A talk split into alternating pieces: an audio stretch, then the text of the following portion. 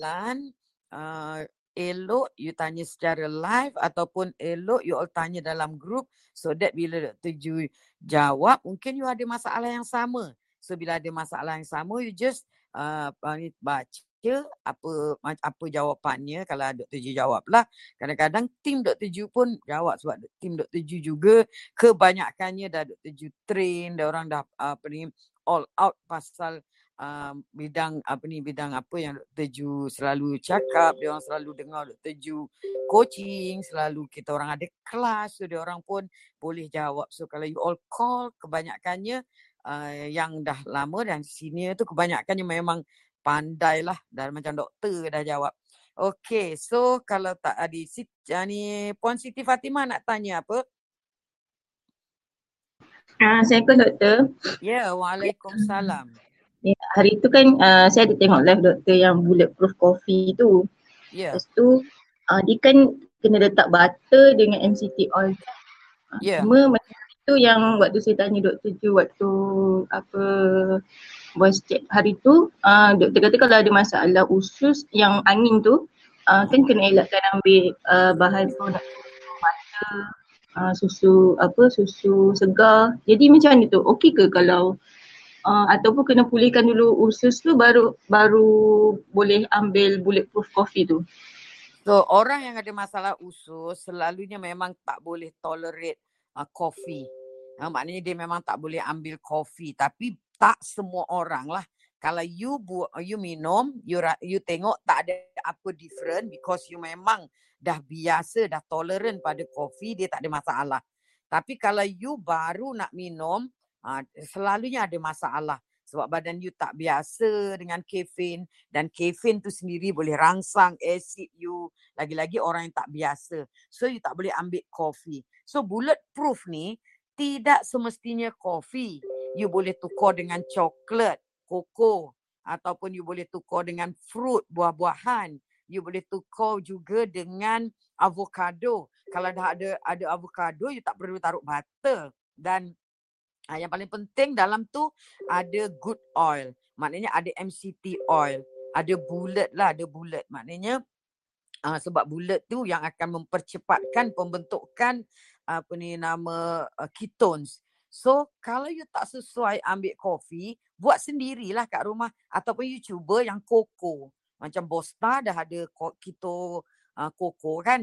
Uh, keto koko ko, apa ni keto koko tu maknanya dia uh, minuman coklat uh, yang bulletproof. Bulletproof maknanya kandungannya high fat, high good fat. Uh, yang boleh menyebabkan you cepat capai ketosis. So you juga boleh buat sendiri, boleh buat letak buah-buahan yang very low GI. Buah-buah yang dibolehkan untuk orang yang nak buat bulletproof ni adalah buah berries. You boleh letak strawberry sebiji. Um, then you blend lah dengan santan, you blend dengan bulat, uh, dengan apa ni, uh, MCT oils. You boleh letak butter. Butter sebenarnya bukan margarine. Butter adalah daripada susu butter sebenarnya adalah very healthy. Ada orang dia letak ghee. Ha, ghee yang original lah sebab ghee ni pun banyak penipuan juga. Ada ghee yang murah ni sebab dia sebenarnya adalah daripada minyak sayur. Sebenarnya dia trans fat. So nak beli ghee kena tengok betul-betul level, uh, uh, label dia. Kalau label dia memang betul-betul daripada susu, uh, itu sebenarnya boleh. Maknanya dia adalah lemak daripada susu dan dia adalah sehat dia bukannya trans fat, bukan margarin. Trans fat atau margarin adalah minyak yang dekat luar sana, minyak yang bagus. Contohnya you ada minyak sawit. Ha, minyak sawit tu bagus kalau you, you ambil. Maknanya dia tak teruk lah. Dia kurang radang dia. Dia tak ada omega 6. You boleh buat menggoreng. Tetapi minyak sawit ni diproses. Diproses, diproses, diproses sampai kalau selalunya uh, contohlah ini kalau layman nak faham lah kan. Contohnya you ada satu apa ni satu gelang, gelang getah. Satu gelang getah tu okey. Bila you you you apa ni uh, dia maknanya dia tak bagi masalah. Masalahnya sekarang dia orang proses gelang getah tu di di di ikat ikat ikat ikat ikat ikat ikat dipuntal puntal puntal puntal sampai bila masuk dalam badan you dia jadi toksik. Ah itu adalah majerin. Maknanya dia adalah minyak yang bagus yang di dijadikan tak bagus dan dia adalah very inflammatory. Dia akan menyebabkan radang banyak dalam badan kita. So dia jangan ambil apa-apa minyak yang dah dijadikan dibekukan dijadikan majerin. Tapi kalau tengok butter sebenarnya dia bukannya diproses uh, dia bukan trans fat eh. Butter bukan trans fat. Uh, yang paling bagus butter ni sebenarnya kalau butter tu daripada grass fat. Uh, so you maknanya tadi jawapannya adalah kalau you tak tahan kopi jangan letak kopi letak benda lain. Okey puan okey doktor kalau carrot boleh juga ke uh, carrot boleh Oh, uh, maksudnya sebab you tak ada diabetik kan, you cuma ada uh, GERD je kan? Ha ah, ya. Ha, boleh. Orang yang oh. ada apa ni, uh, dia sayur. You nak letak sayur pun boleh tapi rasa tak tahulah macam mana. okay. Uh, okay. Uh, kalau contoh kalau nak buat bulletproof coffee tu, uh, dia mesti letak dua-dua eh? Butter dengan MCT oil tu. Itu yang uh, biasa orang letak lah. Ada orang dia tak letak butter, dia letak krim. Ada orang dia letak ghee. Tapi MCT tu is, memang kena ada lah. Baru namanya. Punya bullet proof. Ha. Oh. You nak tambah tu yang you kena add benda lain. Ha, benda lemak lain lah. Ada orang kalau dah letak avocado dah tak payah letak butter dah. Letak MCT campur avocado. Ha, macam tu. Even kalau bullet proof ni tak semestinya minuman. Makanan. Contohnya you masak ikan. Nak makan you tuang MCT oil. You letak butter dekat atas tu panas-panas tu cair-cairkan. Itu pun dah jadi bulletproof juga sebab dia cuma protein dengan uh, dengan MCT oil kan. Mungkin you buat salat, buat kerabu, dalam kerabu ada kelapa kan. Uh, you nak lagi better, you letak MCT oil uh, dan you apa ni just apa ni apa ni makan macam tu tu kan itu pun dikira uh, bulletproof juga. Tak semestinya drink. Okay. Oh, okay. Ah, baik. Terima kasih doktor. Jelas jelas. Okey, ada siapa-siapa lagi nak tanya kat sini? Kalau tak ada, Doktor Ju nak jawab soalan. Hello, Assalamualaikum Doktor. Ya, yeah, Waalaikumsalam Puan Roti Papa. Doktor, uh, doktor cakap tadi butter bagus kan uh, hmm. untuk uh, untuk dalam masakan semua. Memang hmm. saya ada beli. Tapi masalahnya saya ni tak ada hempedu. Okey ke guna butter tu doktor? Ah uh, dia uh, butter dia daripada susu. Butter apa ni uh, memang orang yang tak ada empedu dia tak boleh makan banyak. Kan doktor je cakap kalau you ada empedu, you tak boleh makan sekali banyak lemak dalam sayur dalam makanan you. Kurangkan. Uh, so, jadi tapi kalau medium chain striker macam uh, macam MCT oil, uh, macam butter, dia bukannya buat daripada lemak binatang. Maknanya dia bila masuk dalam badan kita dia banyak medium change. Dia tak perlukan pun you punya empedu. Faham tak? Oh, dia terus faham. dia absorb. Tapi kalau ah. makan daging kambing, uh, daging ayam tu yang ada lemak-lemak, uh, itu you tak boleh ambil sekali banyak. Kalau oh. makan ayam, you kena ambil dagingnya sahaja. Dada tu kurang lemak. Sebab dia uh. adalah saturated fat yang bila masuk dalam badan kita dia perlu dipecahkan oleh kita punya hempedu. So kalau you tak ada hmm. hempedu, bukan tak ada, ada tapi sikit. Mengalir aja. Satu uh. Uh, satu air you letak kat tangki. Bila you nak pakai you buka pipe. Uh, jadi you pakai uh. basah semua.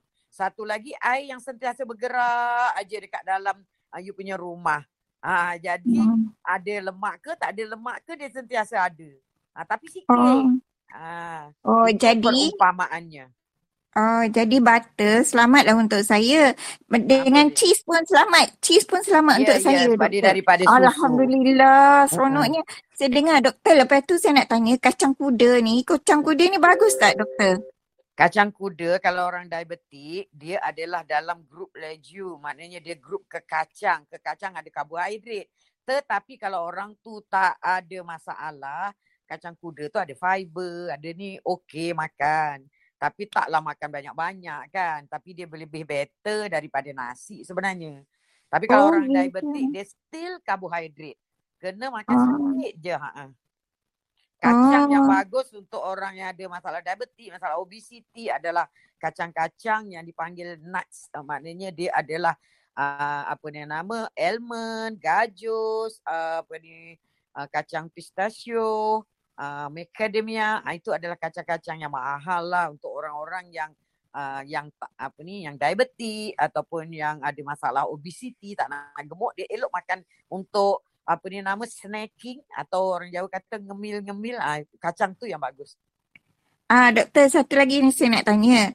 Uh, uh, saya selalu order uh, ayam organik daripada Dr. Zainal. Dia memang organik insya-Allah. Yeah. Lepas tu uh, buntut dia saya suka beli buntut ayam tu. Okey ke? Ah uh, buntut ayam tu lah yang dia saturated fat. Ha, kalau you makan seketul tak apa sebab you tak ada gallbladder. You makan banyak nanti apa ni akan berak cair. Sebab uh, lemak tu tak diserap. Itu je. Tak ada masalah pun. Berak oh. banyak. Oh, okey lah tu. Ha, sebab sedap je. doktor. Sedap sangat. ya, buntut pun sedap ya. Ada orang takut buntut. buntut ayam. Oh, ya, kalau you okay. nak tahu, kalau you makan nugget, nugget ha. dekat pasaran, itu dia buat daripada ha? buntut ayam. Jangan tak tahu. Oh. Oh. Ha, uh. Jangan itu buntut ayam. Lemak-lemak oh. dekat buntut ayam tu. Dia bukan ambil uh. daging. Uh, tapi Alhamdulillah doktor saya makan uh, apa buntut ayam tak ada pula berak buang berak cair. Adakah dia bahaya doktor walaupun dia tak, tak buang ada, air bersih? Tak ada. Alhamdulillah. Ah, okey doktor, makasih. Okey, sama-sama. Okey, ada siapa-siapa yang nak tanya? Uh, kat sini ada yang tanya. Saya nak tanya untuk keto diet, no carbohydrate. Tapi macam mana kalau makan nasi berul, uh, berserta ulam? Adakah ulam memotong karbohidrat? Ah, ini satu hal lagi ya. Karbohidrat is still karbohidrat karbohidrat bila masuk dalam badan kita dia akan jadi gula. Gula akan akan apa ni menyebabkan kalau tinggi menyebabkan kita obes. Ulam dia mengandungi juga karbohidrat. Ulam, sayur dia ada juga karbohidrat tapi karbohidrat dia sikit. Ha, dalam 3% saja. Tapi kalau nasi karbohidrat dia dah ada 100 apa 99% kan. So ulam ni yang bagusnya yang pertama dia ada enzim. Enzim tu membantu kita untuk sehat lah. Dan dia juga ada banyak apa ni nama serat. Serat bukan memotong karbohidrat. Kalau you makan satu pinggan nasi, uh, semua karbohidrat ataupun gula dalam nasi itu akan diserap.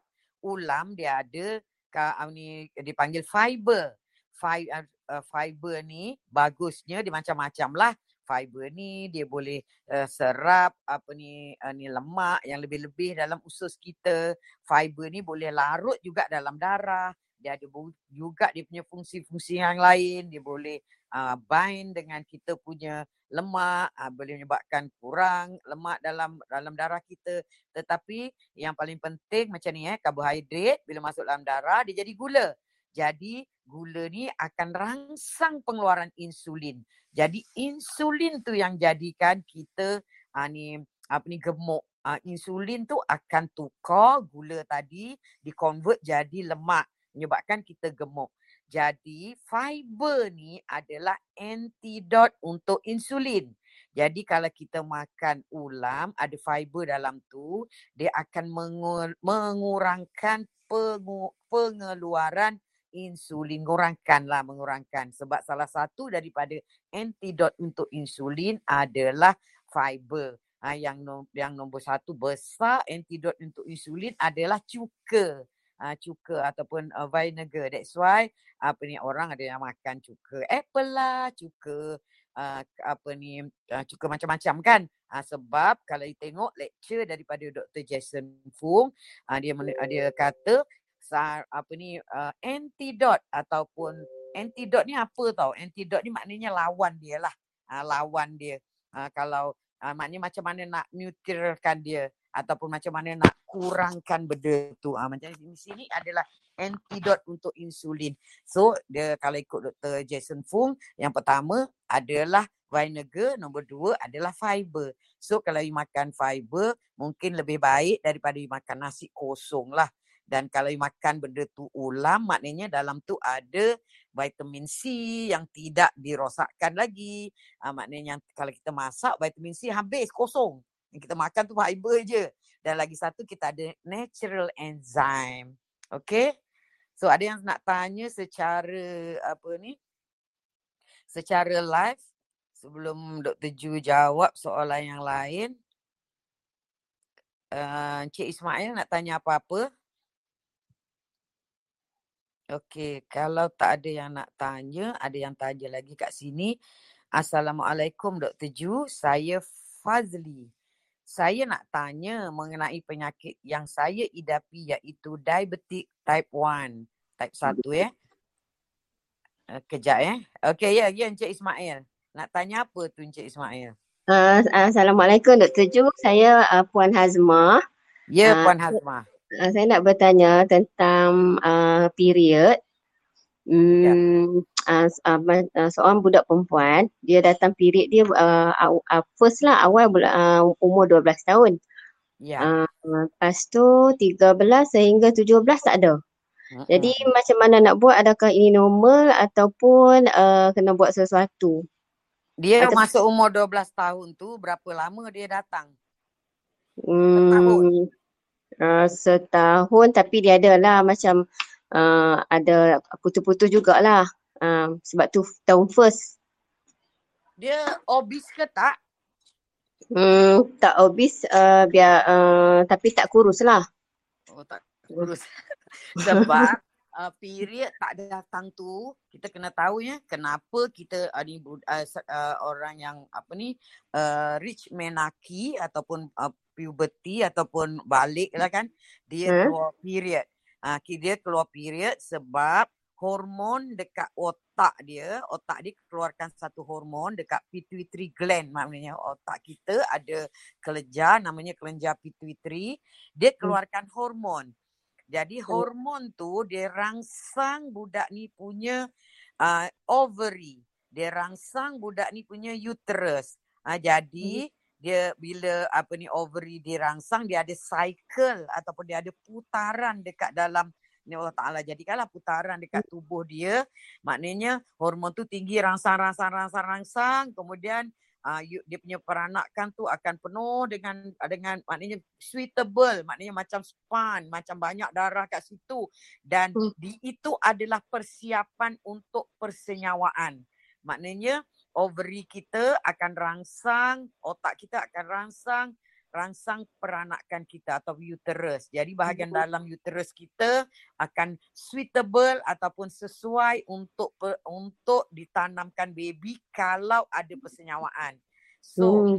jadi benda tu maknanya dia rangsang-rangsang, lepas tu dia tengok tak ada persenyawaan, nature tu akan just uh, ini maknanya sebab dia bergantung pada telur. So telur tu hmm. dalam ovary telur tu dirangsang oleh kita punya hormon daripada otak. Telur tu akan hmm. membesar, mengeluarkan apa nama, mengeluarkan telur dia. Jadi uh, telur tu akan pergi dekat tiup dan kalau ada persenyawaan, tiup telur tu disenyawakan jadi baby dan uh, daripada baby tu akan ditanam dekat kita punya uh, peranakan tadi.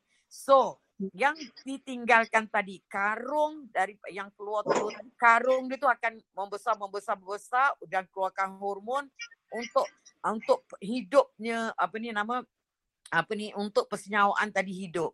Jadi lama-lama kalau tak ada persenyawaan hormon apa ni karung tu dah akan mengecut. Hormon akan drop, cycle akan bermula balik. Bila hormon drop, ah kita akan budak tu akan period. Dia shade hmm. semua yang dah prepare tadi dibuang sebagai period. Maknanya kita hmm. bermain maknanya dengan hormon dekat hmm. sini.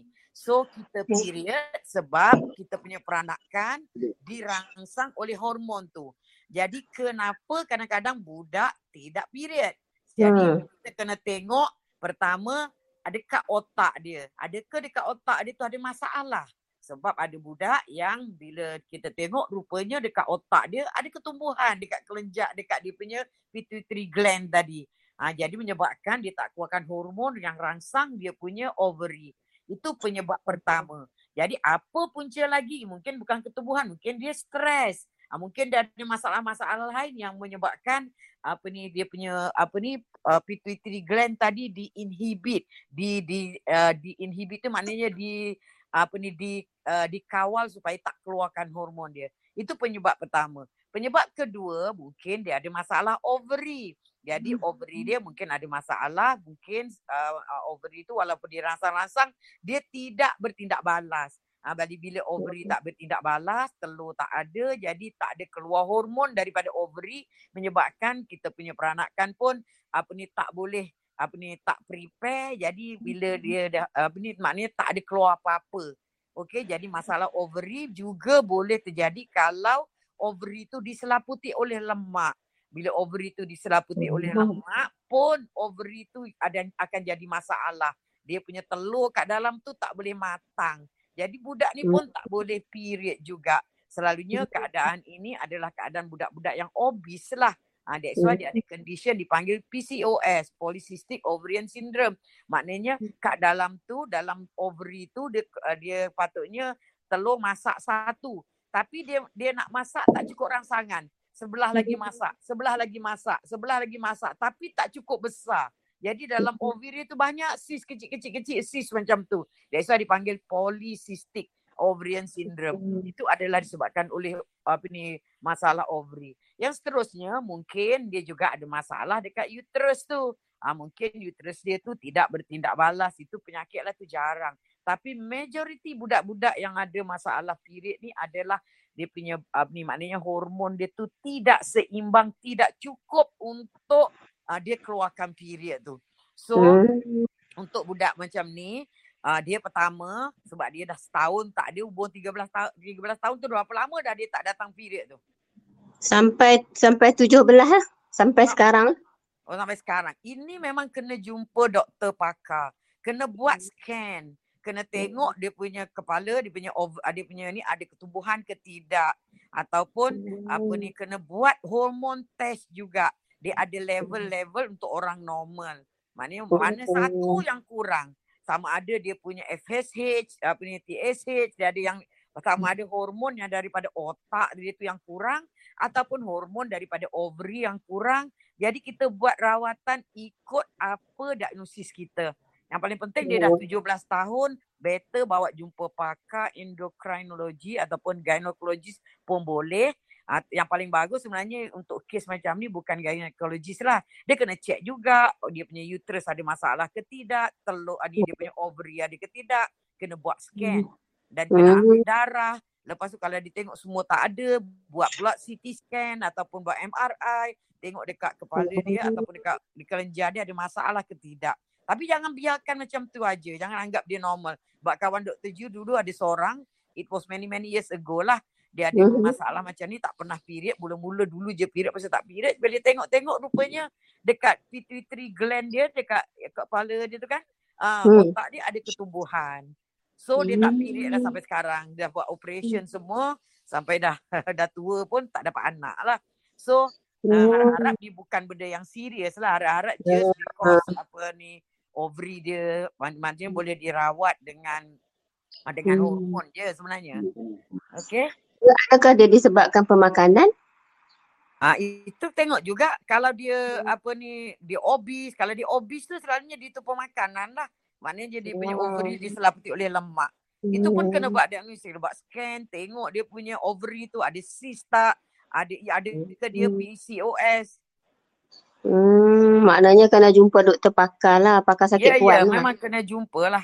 Kalau daripada hmm. pakar sakit puan, uh, mungkin dia akan refer kepada endocrine, pakar hormon kan? Eh hmm. pakar apa ni? Endocrine. Hmm. Pakar hormon. Ha. Hmm. Okey okey okey. Terima kasih ya Cik okay, Sama-sama. Okey, ada yang nak tanya lagi? Mana tadi? Dah hilang dah soalan.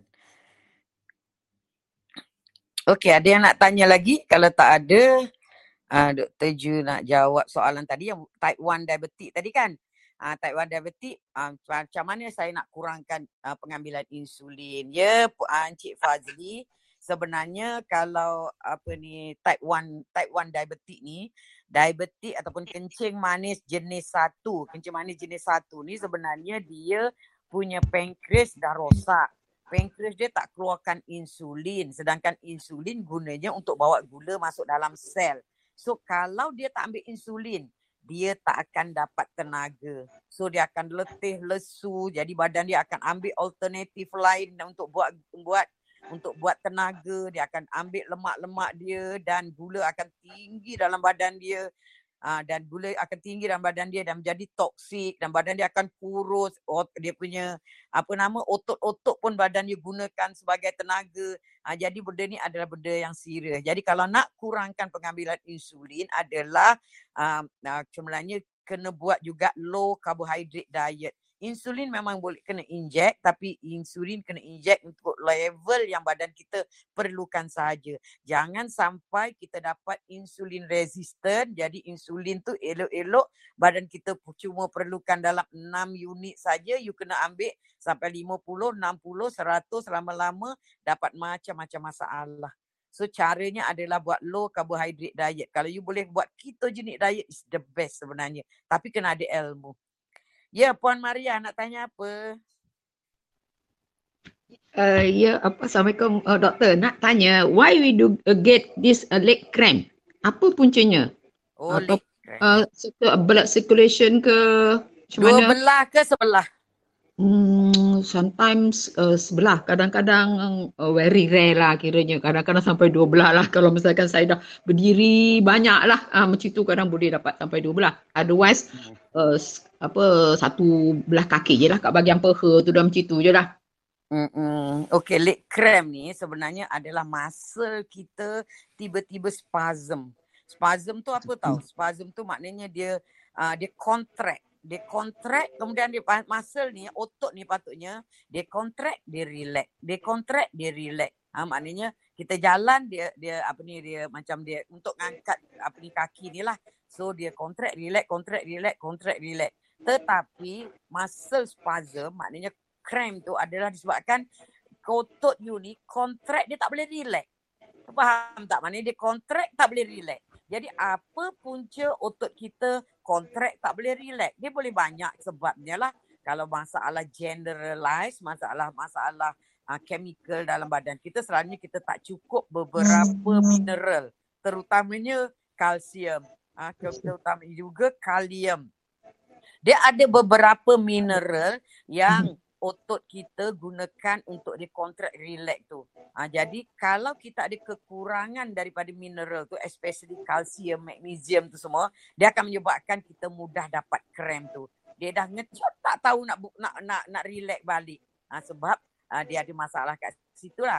Jadi masalah kedua, mungkin juga you ada masalah nerve, masalah urat saraf. Contohnya you ada nerve impingement ataupun you ada apa ni urat saraf you terkepit somewhere kat hmm. situ. Hmm. Uh, jadi patutnya kita buat bekerja, kaki buat kerja, seluruh tubuh kita buat kerja yang yang suruh tu sebenarnya otak kita dikontrol oleh kita punya brain. So hmm. bila kita ada masalah dengan penghantaran stimulus ke otak, dia menyebabkan dia kontrak uh, otak kata otak belum suruh relax lagi. Ha, itu itu adalah juga penyebab uh, kenapa kadang-kadang kita dapat cramp. Maknanya ada juga nutrien ni kita banyaklah puncinya tapi yang yang selalunya orang kaitkan dengan kalsium. So macam kita macam mengandung. Kenapa waktu ha, mengandung ha, yeah. orang betul, betul. selalu dapat cramp? Betul. Betul betul. Ha. Doktor Ju dulu bodoh sangat tahu waktu mengandung mula-mula dulu tiap malam tu langsung uh, tidur tu macam mayat. Tak berani nak me- menggeliat sebab kalau menggeliat sure cramp. Sure. Dekat and, and dekat third trimester lah. Jadi betul, betul. cramp cramp cramp kan. Lepas tu, waktu tu kita kan doktor ni kan bodoh pasal nutrien, pasal suplemen. Kita tak percaya pada suplemen. Suplemen tu merepek. Suplemen tu uh, macam uh, bid'ah. macam bid'ah. Jadi kita orang memang tak pernah makan suplemen. Bertahun hidup sampai dah jadi doktor, mengandung tak pernah ambil sebiji pun suplemen. Jadi sebab kita tak tahu, kita ni doktor tak pernah diajar pun apa dia suplemen, perlu ambil ke tidak. Jadi tak pernah ambil. Lepas tu tak macam mana waktu tu mengandung anak kedua ke macam tu lah. Uh, lepas tu waktu tu belajar pasal buat ni tahu pasal supplement. Ada orang yang uh, yang jual direct selling. Mulanya kita ni memanglah doktor ni akan ego. Takkan kawan punya dengan orang yang buat direct selling. Jadi bila ada kawan sendiri, uh, kawan sendiri yang introduce, maknanya dia bukan doktor introduce direct apa ni direct selling pasal apa ni uh, ni supplement ni, kita terpaksa dengar lah walaupun dalam hati tu menolak dengar. Bila dengar, tiba-tiba ada pula doktor lain yang dah study pasal suplemen ni. Dia tunjuk semua uh, the journal-journal lah macam-macam. Oh baru kata, oh rupanya suplemen ni perlu. Waktu tu lah baru Dr. Ju belajar all out pasal suplemen. So waktu mengandung tu, uh, yang pertama tu penuh dengan krem. Uh, sampai menjerit-jerit tengah malam. Aduh, aduh, aduh, aduh. Sebab sakit yeah. kan bila krem tu. Last-last uh, bila mengandung kali kedua tahu pasal suplemen, ambil suplemen, ambil kalsium, pakai ambil je. Waktu tu dah belajar, dah belajar jugalah mula-mula ambil je lama-lama belajar. Lepas tu bila kita ambil kalsium, waktu dulu kan first trimester bila mengandung tu letih, lesu, tengok patient baring. Tengok patient dah tu patient baring. Sebab letih, lesu first trimester kan. So bila ambil suplemen tu kan, uh, jenama egg lah. Uh, ambil suplemen tu tengok wah tak letih rupanya. Kenapa aku selama ni bodoh sangat? Tak ambil suplemen dan tak krem. Ambil kalsium hydros tak krem. Jadi bila Dr. Ju uh, uh, buat study mana kita belajar lah why why why. Semua kan krem tu rupanya bila kita mengandung kita badan kita ni perlukan tinggi kalsium baby kita ambil kalsium daripada tubuh kita untuk pakai buat tulang dia, buat botok dia, buat macam-macam kan. Maknanya kita ada parasit dalam perut hmm. kita.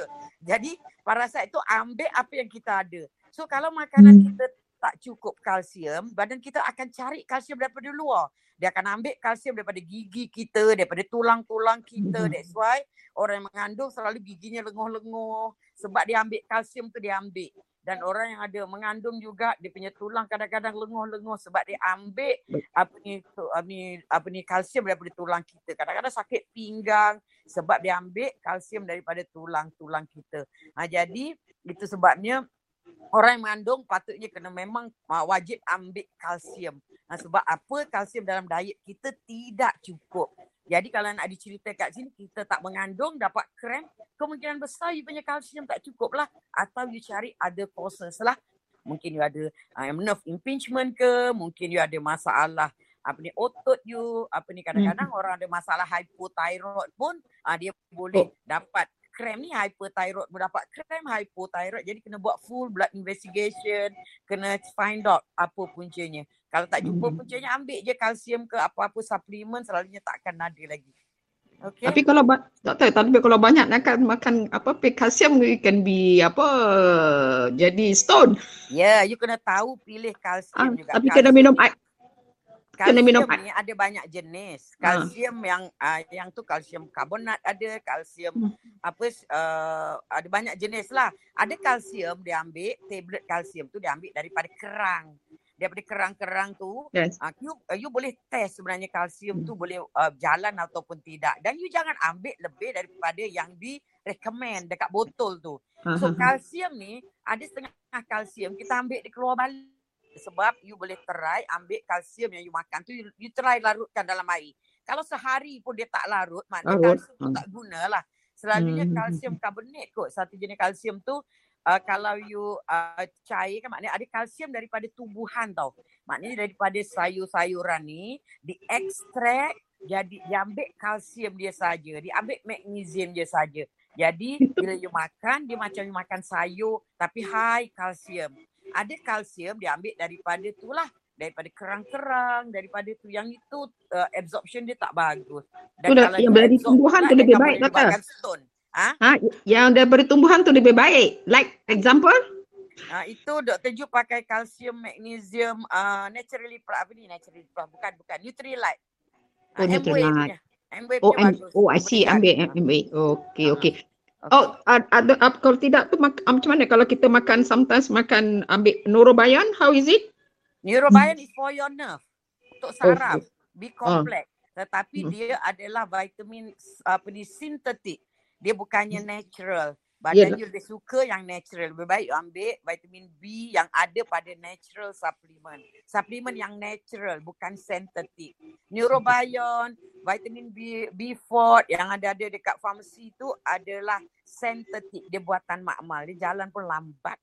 Oh, jalan lambat. Tapi we can boleh juga lah ambil boleh lah. Boleh ambil tak ada masalah. Tapi you kalau nak misalkan... pergi Penang, you naik, nak naik kancil ataupun nak naik kapal terbang. Ha, itu uh, ibaratnya. Ibaratnya dah. Kalau nak tapi, cepat, you ambil yang natural. Itu natural. Je. Ha. Yalah, sometimes I take neurobion tapi it, it, it, it works also lah. Ajar, apa, kurang lah sikit lah. Ah, ha. maknanya you ada masalah nerve tu. Oh, ah, puan ambil je kalsium uh, net, uh, Nutrilite. You ambil superlutin lah puan. Ya Allah. Ambil apa? Call team Dr. Juice. Uh, superlutin. Very Super, fast. Uh-uh. Superlutin. Ah, uh, you ambil campur dengan apa ni diskalsium tablet. The diskalsium and uh, Nutrilite punya produk ni. You boleh yeah. call team Dr. Ju atau team Dr. Ju okay. akan call you pe, ke nanti kalau ada team ada kat sini Ah boleh ni. Boleh. You boleh tanya lah. Okay, okay, okay, okay, okay. Boleh minta advice dia orang. Apa yang perlu puan ambil. Okay. Okay, okay, okay. Another thing, one thing I had, you are setting up apa? One apa ni center dekat Setialam. Is it open? Dah, dah apa ke belum? Dah berjalan ke belum datang? Belum lagi? Lockdown hmm. macam nak buka. Oh, Benda dah siap. Tapi tak boleh beroperasi sakit oh, jiwa oh. betul. Oh, dah siap lah. dah dah dah ada. Benda dah siap. Tapi oh, tinggal, kita orang tak boleh buka. tinggal nak launch je lah. medicine ni tidak termasuk dalam uh, apa ni uh, yang perlu. So memang tak boleh buka. JB tak boleh buka KL tak boleh buka oh, Johor pun tak boleh. Kita orang punya kat habis pun tak buka. Yang buka oh, ni saja Oh, Shopping mall je yang mall online mall je yang kita orang buka. Oh, okey okey okey okey okey. Insya-Allah insya-Allah you doa supaya cepat-cepat lah tak ada covid ni habis kita boleh buka. Bayar uh. tiap-tiap bulan berpuluh ribu ya. Ribu-ribu bayar bayar yeah. apa ni? Bayar sewa tanpa operasi. Oh, oh. oh you do have dekat dalam ni ni dekat KL doktor? Iya. Yeah. Oh I see. Setia hmm. alam. Oh, because near I mean I duduk kat Selangor. That's why what I heard from si siapa you use ah uh, you opening one center dekat Setialam. Ya, yeah. uh. yeah, dekat lah kalau you nak datang daripada uh. Kelabis. Yes, yes, yes. Okay, okay, doktor. Okay, thank you. Okay, sama-sama. Okay, ada siapa lagi yang nak tanya? Kalau nak tak ada, Dr. Ju nak jawab. Hmm. Okey, ada yang tanya dekat sini. Mana tadi? Okey. Okey, uh... Assalamualaikum doktor, saya Hamid, saya Hanim. Adakah benar pengambilan ubat-ubat dalam tempoh yang lama akan menyebabkan kegagalan buah pinggang? Puan Hamid, Hanim, bergantung pada ubat apa yang you ambil. Kalau you ambil ubat tahan sakit, dia dia akan injure you punya apa dia nama uh, salur darah. Uh, salur darah especially salur darah kat buah pinggang lah. Jadi dia toksik untuk buah pinggang. Sikit-sikit you ambil lama memanglah buah pinggang akan rosak. Tapi kalau you ambil ubat tu mungkin ubat untuk darah tinggi. Uh, ubat tu memang tidak akan menyebabkan buah pinggang you rosak. Uh, tapi dia membantu men, um, daripada menyebabkan buah pinggang kita rosak. Jadi kita kena ambil, kita kena timbang antara kesan samping dengan kesan baik. Jadi kalau ubat tu adalah ubat kencing manis contohnya. Ha, ada ubat kencing manis, dia tak bagus sebab dia meningkatkan insulin. Ada ubat kencing manis, dia bagus. Dia boleh menurunkan kita punya gula, dia boleh menurunkan kita punya insulin level, dia boleh mengurangkan radang. Yang itu sure lah kalau you ambil, you apa ni, is good for your buah pinggang. Bukannya bad pada your buah pinggang. Jadi bergantung pada ubat apa yang kita ambil lah. Eh. Okey. Ada siapa yang nak tanya? Kalau tak tanya, Dr. Ju sambung lagi. Okey, ni soalan daripada Puan Wani. Assalamualaikum Dr. Ju. Saya nak tanya pengambilan telur puyuh, telur itik, telur ikan. itu sama ke dengan khasiat telur ayam? Uh, dia tengok juga telur puyuh ni uh, dia memang ada protein, dia memang ada lemak tapi dia bergantung juga apa makanan yang dibagi pada puyuh tu. Kalau puyuh tu dibagi makan uh, jagung, maknanya kuning dalam uh, telur puyuh tu adalah kuning yang tinggi omega 6. So omega 6 inflammatory. Jadi tak berapa bagus telur itik juga kita tengok juga kalau di kuning dalamnya tu uh, dia makan uh, dia dedak tapi dia makan juga benda lain. Kadang-kadang dia orang juga bagi sayur-sayur pada telur itik tu. Uh, itu mungkin dia lebih better. Telur ikan pun uh, telur ikan sebenarnya tak ada masalah. Sebab telur ikan ni kita tengoklah ikan apa kan. Selalunya telur ikan dia selalunya ikan jarang ada juga ikan dibagi dedak kan. Uh, jadi semuanya bergantung pada uh, benda tu apa yang dia bagi makan. Telur yang terbaik adalah telur kampung yang kita uh, bagi makan makanan-makanan yang semula jadi macam yang mematuk tu yang paling bagus. Yang baik ayam ayam kampung yang liar telur dia sangat-sangat bagus. Tapi sekarang oh, dia kata ayam kampung tapi dia belut bagi dedak juga kan. Sekarang kita hidup dalam zaman yang sangat susah sebenarnya. Jadi kalau uh, you all ada juga telur-telur yang di yang di apa ni ayamnya dibela secara organik, ayamnya dibagi makanan-makanan yang tinggi omega 3 itu adalah telur-telur yang you tengok dia tulis telur omega, omega 6. Ah uh, telur-telur ada telur ditulis kat situ telur apa nama? uh, uh, apa ni uh, telur yang tak ada antibiotik. So telur-telur macam tu yang sangat bagus untuk kita ambil sebenarnya. Kalau telur yang murah-murah yang tak ada kualiti tu ditakuti dalam telur tu banyak pula omega 6. Itu je. Uh, jadi okey, selalu buah pinggang dan jantung bengkak masalah sebabkan apa yang untuk warga emas sebab kencing manis darah tinggi tiada dan cara terbaik mencegah. Buah pinggang apa ni beng, jantung bengkak untuk orang yang usia emas sebab usia lah. Sebab apa dia makan lah. You tak ada kencing manis, you tak ada darah tinggi tapi kita makan macam-macam. Ha, kita makan benda yang banyak toksik. Makanan kita banyak makanan-makanan yang menyebabkan radang pada salur darah. Radang tu is meradang lah. Radang tu is injury. Injury pada salur darah pada buah pinggang. Injury pada salur darah pada jantung.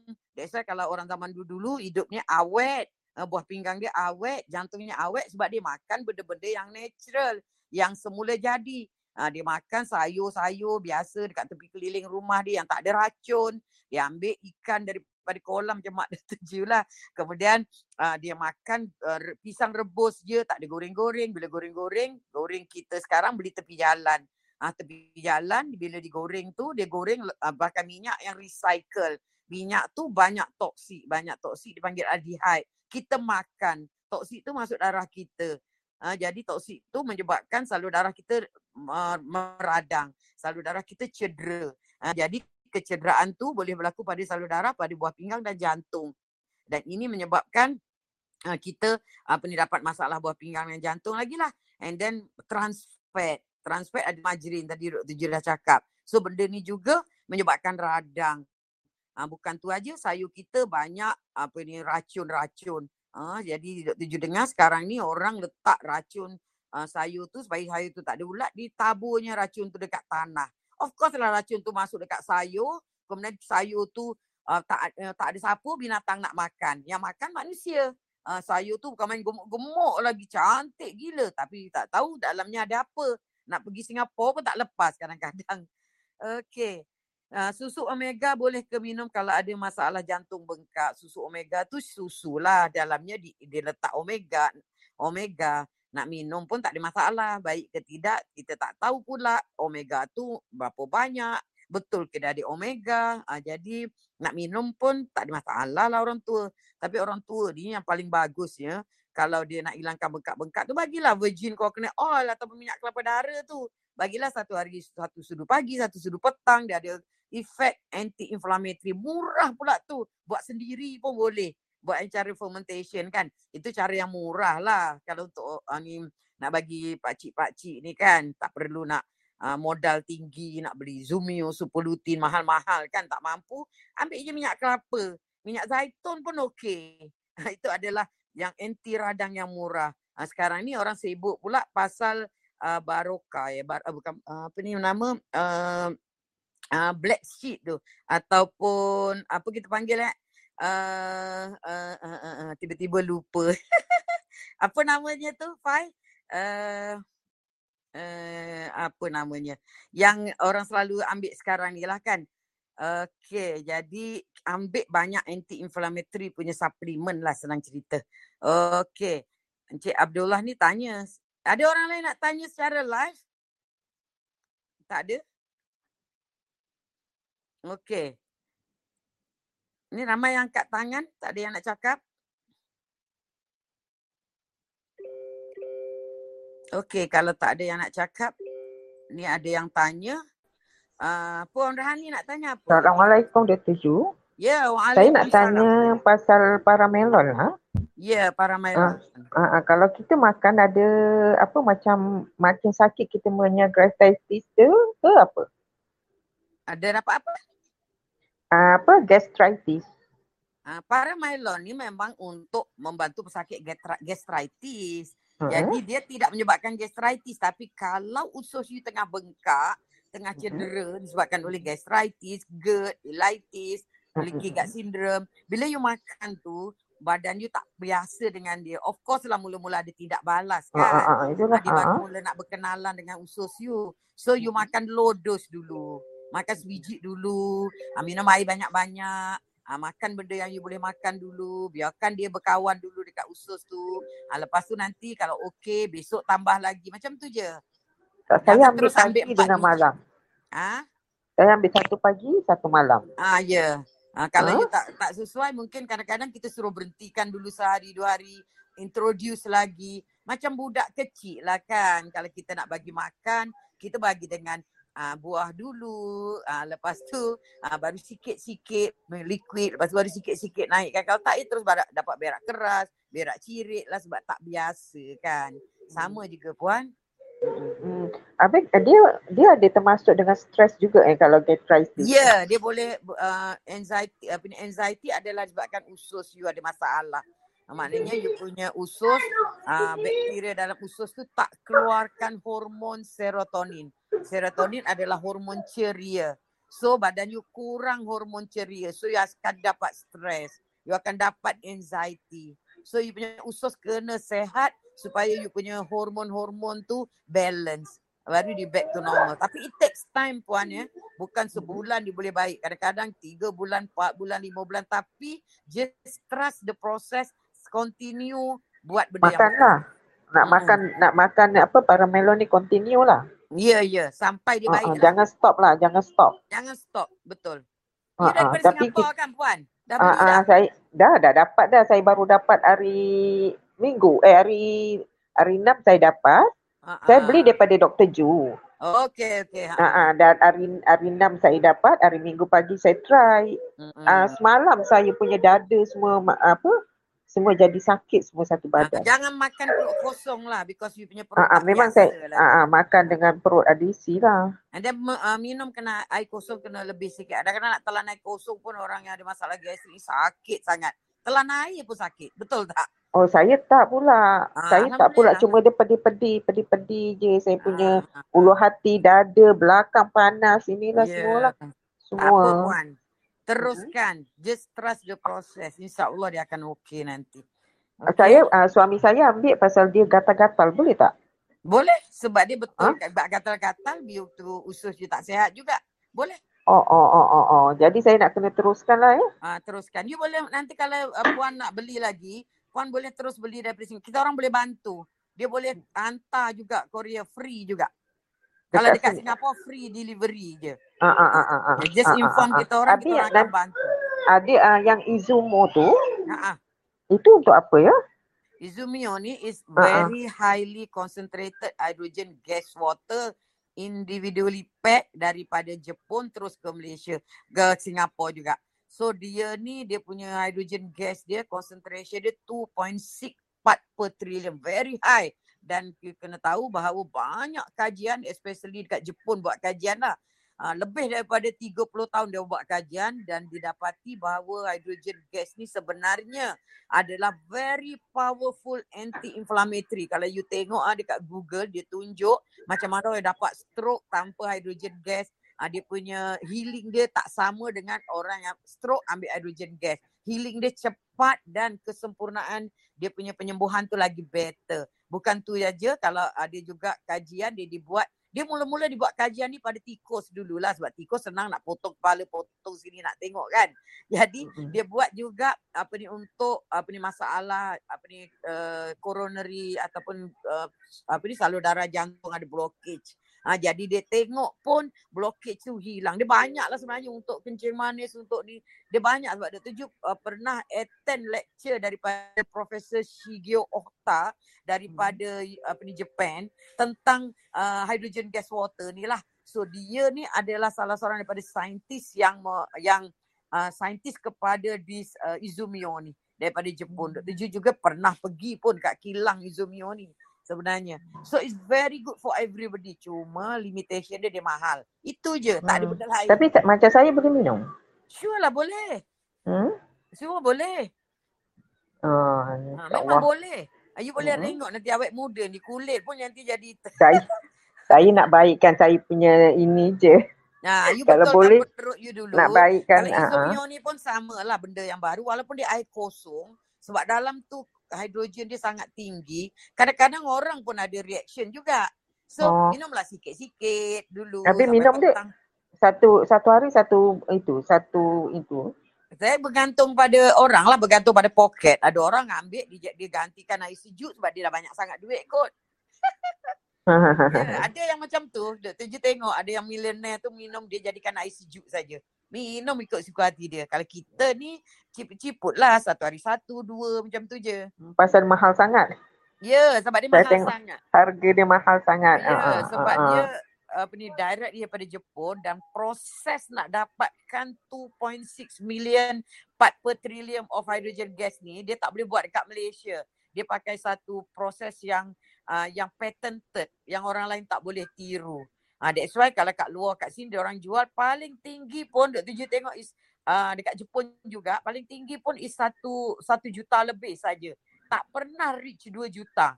Yang dok tuju tengoklah sebab ini proses ni patented, company lain tak boleh tiru. That's why dia boleh dapat very highly concentrated tu. Biasa kalau kita boleh minum satu hari satu pun dia prevent macam-macam lah.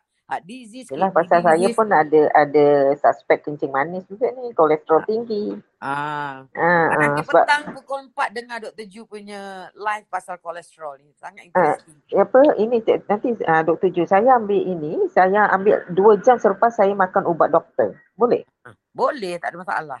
Uh, pasal saya masih ada ambil lagi ubat doktor. Hmm, tak apa, teruskan. Ha. Hmm, kalau boleh nak baiklah ni ubat doktor ni mahal sangat juga ni. Ha, uh, insya-Allah. Sebab sebab tu insya-Allah doakan saya Dr. Ju. Ha, dengan uh, minta-minta rekomen daripada Dr. Ju ni saya pulih lah insya-Allah. Eh, insya-Allah. Ah, uh, saya saya uh, doa minta Allah Taala sembuhkan. Hmm. Kita ni berusaha. Berusaha uh, sebab tu uh, uh, saya ambil satu biji satu biji dulu lah ya. Satu yeah, biji yeah, pagi, yeah. satu biji malam ya. Yeah, uh, yeah. Tak kira berapa bulan lah Dr. Ju selagi saya masih yeah, ni lah. Ya, yeah, betul. Ya, yeah, okey. Makasih Dr. Ju. Okey, sama-sama. Assalamualaikum. Waalaikumsalam warahmatullahi Hello doktor, Assalamualaikum. Ya, yeah, Waalaikumsalam Puan. Uh, doktor, uh, saya nak tanya, Uh, ni uh, jiran saya banyak bagi pisang. Uh, pisang yang untuk makan tu, pisang apa ya? Saya pun tak berapa kenal pisang sangat. Pisang uh, di bawah belayar. Eh, bukan doktor yang untuk makan tu yang sedap tu. Yang, um, pisang berangan. Yes, pisang berangan. Yes, pisang berangan. Lepas tu, uh, kalau saya buat uh, ni kek dengan pisang berangan tu saya gunakan tepung almond dan tepung kelapa. Adakah bahaya doktor saya makan? You ada kencing manis ke? Tak ada. Saya ha, tak ada kencing manis. Tak ada masalah. Kalau orang tak ada kencing manis, tak ada GERD. You ada GERD tadi kan? Ada. Memang saya ha, GERD, GERD kuat, memang doktor. pisang tak boleh. Dia tinggi oh. Ah, betul lah. Ah, hmm. patutlah saya makan semalam saya rasa macam lain je. Ya, yeah, sebab pisang orang ada GERD ataupun gastritis ataupun masalah uh, apa ni leaky gut syndrome memang tak boleh ambil sebab dia very high sangat histamin dia. Histamin tu akan stimulate you punya acid bergodak-godak perut kan. Ah, uh, betul godak-godak. Hmm. Patutlah Bagi saya kata makan. Itulah sayangnya banyak pula tu. Lepas tu doktor saya nak tanya kalau saya nak gantikan dengan apa boleh tak doktor? Saya gantikan dengan labu. Boleh, labu boleh. You boleh cubalah. Jangan buat banyak terus. Ya Allah. Jual lah sikit je dulu. Makan je labu tu dulu macam tu je. Oh, saya dah makan dah labu tu macam tu je. Okey, Alhamdulillah ah, perut saya. Kalau boleh, uh, boleh ganti labu lah. Ah, ganti labu kan. Tak payahlah pakai, uh. pakai pisang kan. Ya. Yeah. Pisang uh. tu buat kek pisang biasa, hantar balik kat jiran tu. Okey, terima kasih. Okay, sama-sama. Okey. Uh, ada siapa-siapa lagi ada nak uh, bincang apa-apa? Okey, dekat sini uh, Encik Gani tanya, Assalamualaikum Dr. Ju. Saya Gani nak tanya, pengidap diabetik uh, bahaya tak makan buah-buahan yang manis seperti kurma, pisang, buah tin, nangka dan sebagainya. Biasanya makan sambil minum air tanpa gula banyak mana boleh makan buah-buahan ni dalam sehari. Buah-buahan biasa tersedia dalam rumah saya. Ya, Cik Gani, kalau you diabetik, buah-buahan adalah bukan you punya right choice. You kena banyak makan sayur-sayuran. Sebab buah-buahan dia punya fruktos sangat tinggi. So, you punya gula susah nak dikawal. You akan dapat fatty liver. Ha, jadi, buah-buahan ni untuk orang diabetik memang tak sesuai. Kecuali you banyakkan buah apa ni buah berries, buah ni tapi tu pun uh, limitation dia adalah satu hari setengah cawan saja. Uh, maknanya limitation dia setengah cawan saja. Uh, kita ada dia punya uh, dia punya dia lah uh, sukatan dia. Dia tak boleh makan banyak sebenarnya buah ni. Dia, disuruh makan banyak sayur-sayuran. So banyak makan sayur-sayuran. Bukan banyak makan buah-buahan. Okay.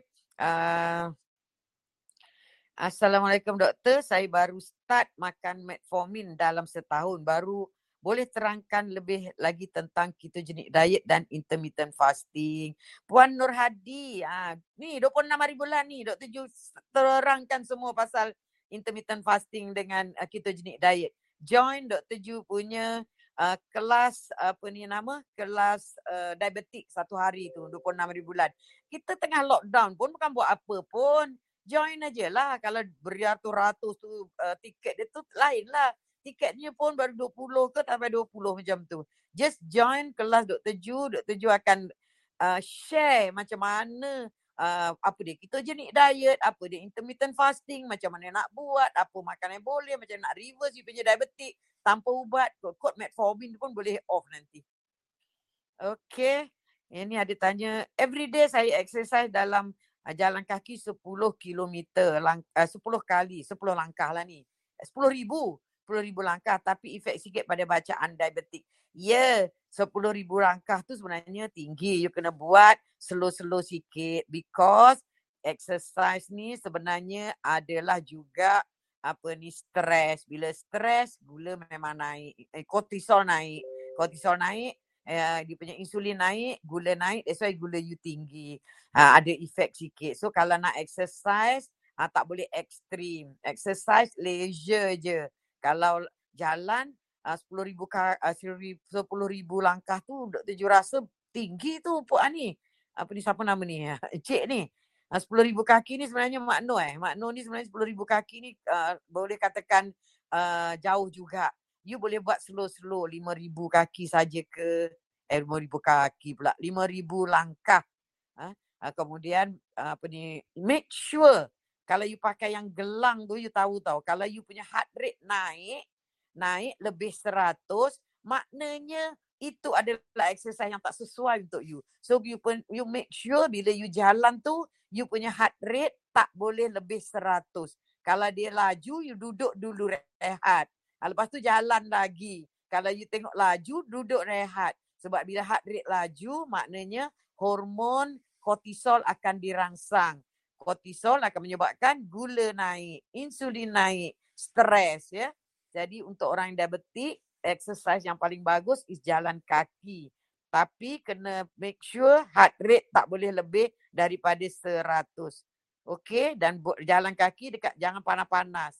Jalan kaki waktu sejuk. Bangun pagi lepas subuh jalan kaki slow-slow. Uh, rasa-rasa berdebar-debar jantung duduk dulu. Uh, duduk dulu tengok pemandangan lepas tu sambung lagi.